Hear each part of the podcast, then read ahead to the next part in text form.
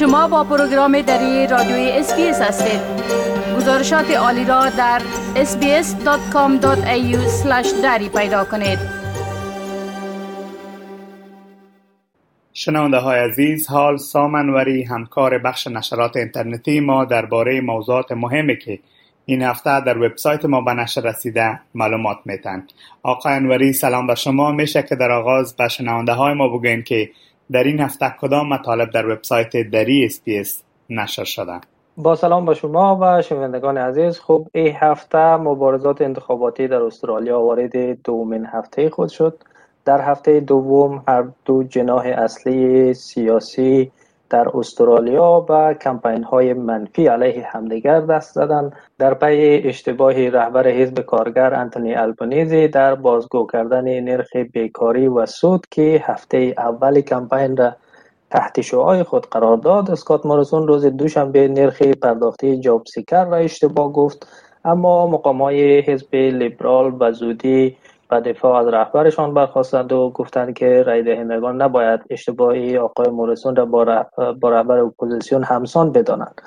بحث حفاظت از مرزها و جلوگیری از ورود پناهجویان از طریق دریا خیلی داغ شد و در پی اظهارات ضد و نقیز آقای البنیزی درباره سیاست مرزی حزب کارگر اطلاف از فرصت استفاده کرد تا حزب کارگر را در این زمینه ضعیف جلوه بده و سیاست حفاظت مرزیش را زیر سوال ببره اما حزب کارگر در ضد حمله که علیه آقای موریسون داشت او را متهم به دروغگویی کرد و تصریح کرد که سیاست مرزی حزب با حکومت اطلاف فرقی نداره همچنین موضوعی که با استقبال گسترده مخاطبان اسپیس دری مواجه شد پایان دادن به سردرگمی در مورد موضع حزب کارگر در قبال های پناهندگی موقت بود. چهارشنبه شب رهبران هر دو جناب برای نخستین بار در یک مناظره تلویزیونی در حضور صد رای دهنده مردد رو در روی هم قرار گرفتند و به های آنها پاسخ دادند. همچنین ما زندگی نامه کوتاهی از رهبران هر دو جناح اصلی نشر کردیم که شنوندگان عزیز ما می‌تونن اونا را او را در وبسایت ما بخوانند. روز پنج شنبه چنان که می‌دانید رهبر حزب کارگر اعلام کرد که به بیماری کرونا مبتلا شده و طبق مقررات فعلی باید مدت یک هفته را در قرنطینه خانگی بگذرانه. مسئله امضای پیمان امنیتی بین جزایر سلیمان و چین خیلی خبرساز شد. جزایر سلیمان یکی از کشورهای واقع در منطقه اقیانوس آرام است و استرالیا بازیگر اصلی در این منطقه محسوب میشه. بنابراین حضور چین در کشوری که حدود 1600 کیلومتر از سواحل شرقی استرالیا فاصله داره. نگرانی شدید را در کانبرا خلق کرده. حزب کارگر حکومت را متهم به سهلنگاری در زمینه جلوگیری از امضای پیمان امنیتی کرده و این مسئله را بزرگترین شکست در سیاست خارجی استرالیا در اقیانوس آرام از زمان جنگ جهانی دوم بدین سو توصیف کرده. علاوه بر اینها اخبار و مطالب دیگری در مورد موضوعات چون روزهداری و تاثیر روزه بر سلامتی تازه ترین تحولات مرتبط به ویروس کرونا نظام سیاسی و سیستم رایگیری در استرالیا و تازه های بازار مسکن داشتیم که شنوندگان عزیز ما می‌تونن اونها را در وبسایت ما دنبال کنند تشکر آقای انوری شما به موضوع پایان دادن سردرگمی حزب کارگر به ویزه های پناهندگی موقت اشاره کردین. میشه که در این مورد جزئیات را با شنونده های ما شریک بسازین؟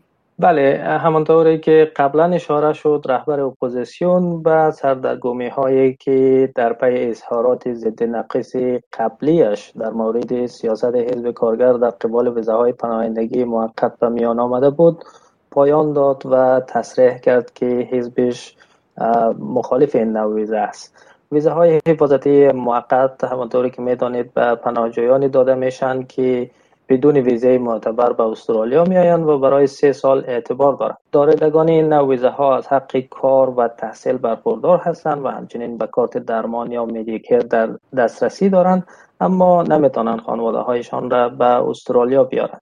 بر بنیاد آمارها حدود سی هزار نفر با این نوع ویزه در استرالیا زندگی می کنند که حدود پنج هزار تن آنها پناهندگان اهل افغانستان هستند. سردرگمی در مورد موضوع حزب کارگر در مورد ویزه ها روز یکشنبه زمانی ایجاد شد که آقای البنیزی در پاسخ به یک سوال در مورد اینکه آیا از این ویزه ها حمایت می‌کنه یا نه گفت بله. اما رهبر کارگر اندکی بعدتر به طور ناگهانی جلو رسانه ها ظاهر شد تا در این باره وضاحت بده و گفت که کارگر از این نوویزه ها حمایت نمی‌کنه آقای البنزی گفت اوایل امروز من فقط نصف سوال را شنیدم. پالیسی حزب کارگر این است که از عملیات مرزهای مستقل حمایت می‌کند. ما از پردازش فرامرزی حمایت می‌کنیم. ما از اسکان مجدد در کشورهای سوم حمایت می‌کنیم.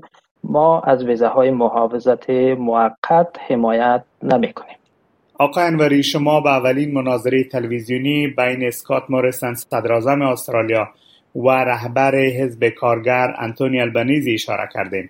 میشه که در مورد این مناظره جزیات شریک بسازین. ما بگوین که برنده این مناظره کی بود. بله همانطوری که قبلا اشاره شد نخست وزیر اسکات موریسون و رهبر اپوزیسیون انتونی البنیزی چهارشنبه شب برای نخستین بار در جریان مبارزات انتخاباتی امسال رو در روی هم قرار گرفتن. این مناظره در حضور صد رای دهنده مردد که هنوز تصمیم نگرفته به کی رای بده در شهر برزبین پایتخت ایالتی برگزار شد که احتمالا نقش تعیین کننده را در انتخابات امسال داره. و میزبان برنامه شبکه سکای نیوز و روزنامه کوریر میل کوینزلند بود. سوال هایی که در این مناظره از رهبران پرسیده شدند در محور سیاست مرزی اقتصاد تشکیل کمیسیون مبارزه با فساد سیاست خارجی و برنامه بیمه ملی معلولیت یا NDIS بودند. تأکید اصلی نخست وزیر مورسون بر این بود که اکنون زمان بازگشت نیست و از رای دهندگان خواست که بر اعتبار حکومت او در مدیریت اقتصاد کشور ایمان داشته باشند. اما آقای البنیزی به نوبه خود از رای دهندگان خواست که اجازه دهند تا کارگر آینده بهتری را برای استرالیا رقم بزنه و شفافیت را به سیاست برگردانه. در پایان مناظره رای دهندگان آقای البنیزی را به عنوان برنده برنده بحث انتخاب کردند. از بین 100 اشتراک کننده چل نفر از عملکرد رهبر کارگر و 35 نفر از اجرای رهبر لیبرال ابراز رضایت کردند. البته 25 نفر دیگر از عملکرد هر دو رهبر هنوز ناراضی بودند و هنوز نمی‌دانستند چه کسی را باید انتخاب کنند. آقای سام انوری تشکر از این معلوماتتان. روز خوش داشته باشین. تشکر از شما. خدا نگهدار. می خواهید این گونه گزارش ها را بیشتر بشنوید؟ به این گزارشات از طریق Apple Podcast، Google Podcast، Spotify و یا هر جایی که پادکاستتان را می گیرید گوش دهید.